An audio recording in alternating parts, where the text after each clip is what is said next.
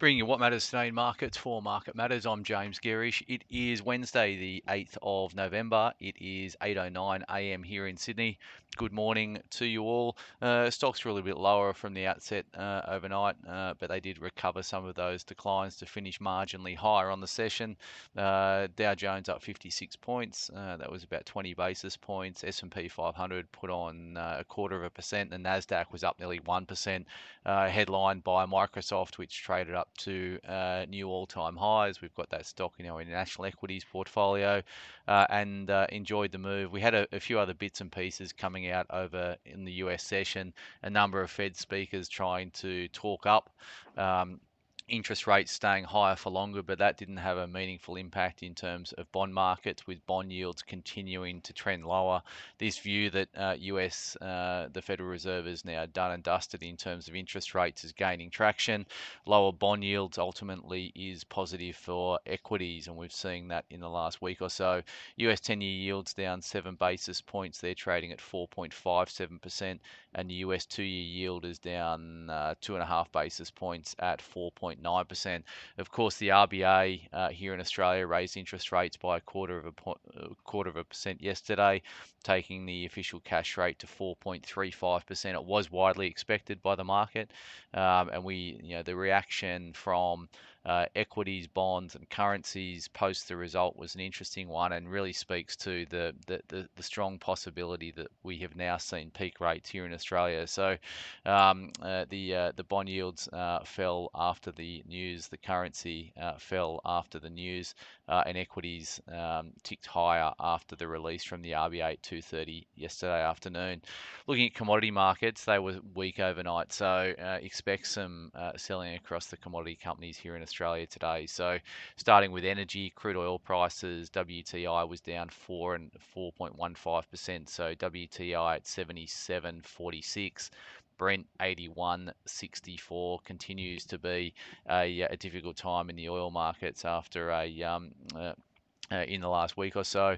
Uh, to give you some context around that, in the last five trading sessions, uh, Brent is down 6.5%. Uh, looking at uh, coal prices they were up mildly overnight, up about one percent, but the coal companies over in the US were softer. So uh, coal prices are down about 15% over the course of the past month. The active contracts trading at 120 bucks a ton coming out of Newcastle. Gold prices lower overnight on the back of US dollar strength, so they were down 10 bucks, half a percent, trading at 1968 US an ounce.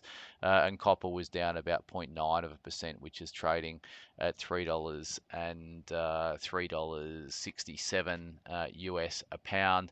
Uh, and iron ore was trading around 120 US a ton. Again, uh, resilient there.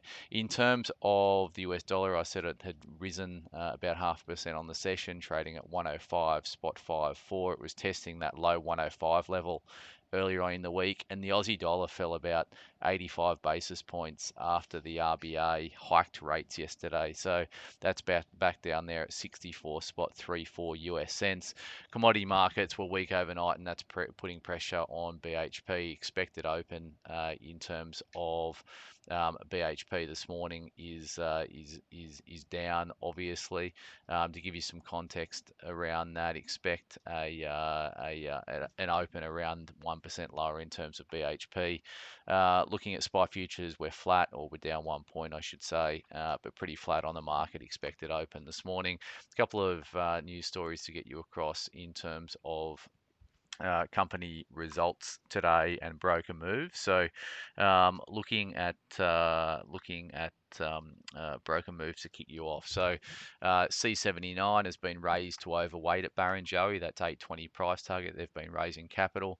Telstra TLS has been rated new buy at Jarden Securities $4.30 price target. Technology One uh, TNE rated new neutral at JP $15.30 price target. TPG Telecom rated new overweight at Jarden $5.40 price target. And then some moves on Westpac following uh, this week's FY23 results. So uh, Morgans have cut to hold uh, and $21.58 price target. And Jarden have raised to neutral and 2160 price target. There is a muted hybrid offer uh, that's uh, expected to land from Westpac uh, early next week. Uh, so keep an eye out for that. We cover that in the uh, Market Matters morning report this morning, uh, which is due out at 9:45 as always. Looking at the earnings um, due for release today. So we've got Hardie's actually out with results today. So JHX, and we've got a number of AGMs coming out today. So we've got AKE, BOT, BRG, Breville uh, CNU, uh, MFG is holding their AGM. That's going to be a really interesting one. There's a couple of uh, activist shareholders who are really pushing for change at Magellan uh, that we've been engaging with uh, and we're supportive of. Uh, so uh, keep an eye out for some fireworks at Magellan AGM today. Uh, and Domain Holdings, DHG, is another one who's holding their AGM. There's a few other bits and there's a few other companies, smaller companies, holding their AGMs today. Uh, Platinum Asset Management has released a FUM update showing further outflows. Uh, that's um, shouldn't come as a huge surprise. That stock has been on its knees for quite a while now. In terms of the Market Matters report today, we it is portfolio positioning time. So each Wednesday we cover our portfolio positioning. Uh, for the past week, we look at the performance that's been generated over the past week across the suite of Market Matters portfolios. So some interesting stocks to cover today that will get you across. One of those being UBS, uh, which we hold in our international equities portfolio. They reported overnight. Uh, they reported a quarterly loss for the third quarter, but they're showing really strong progress on the integration of the Credit Suisse business. So uh, we cover that in the uh, the uh, portfolio positioning report this morning, which is due out, as I said, at 9:45. As always, thanks for starting your day with Market Matters.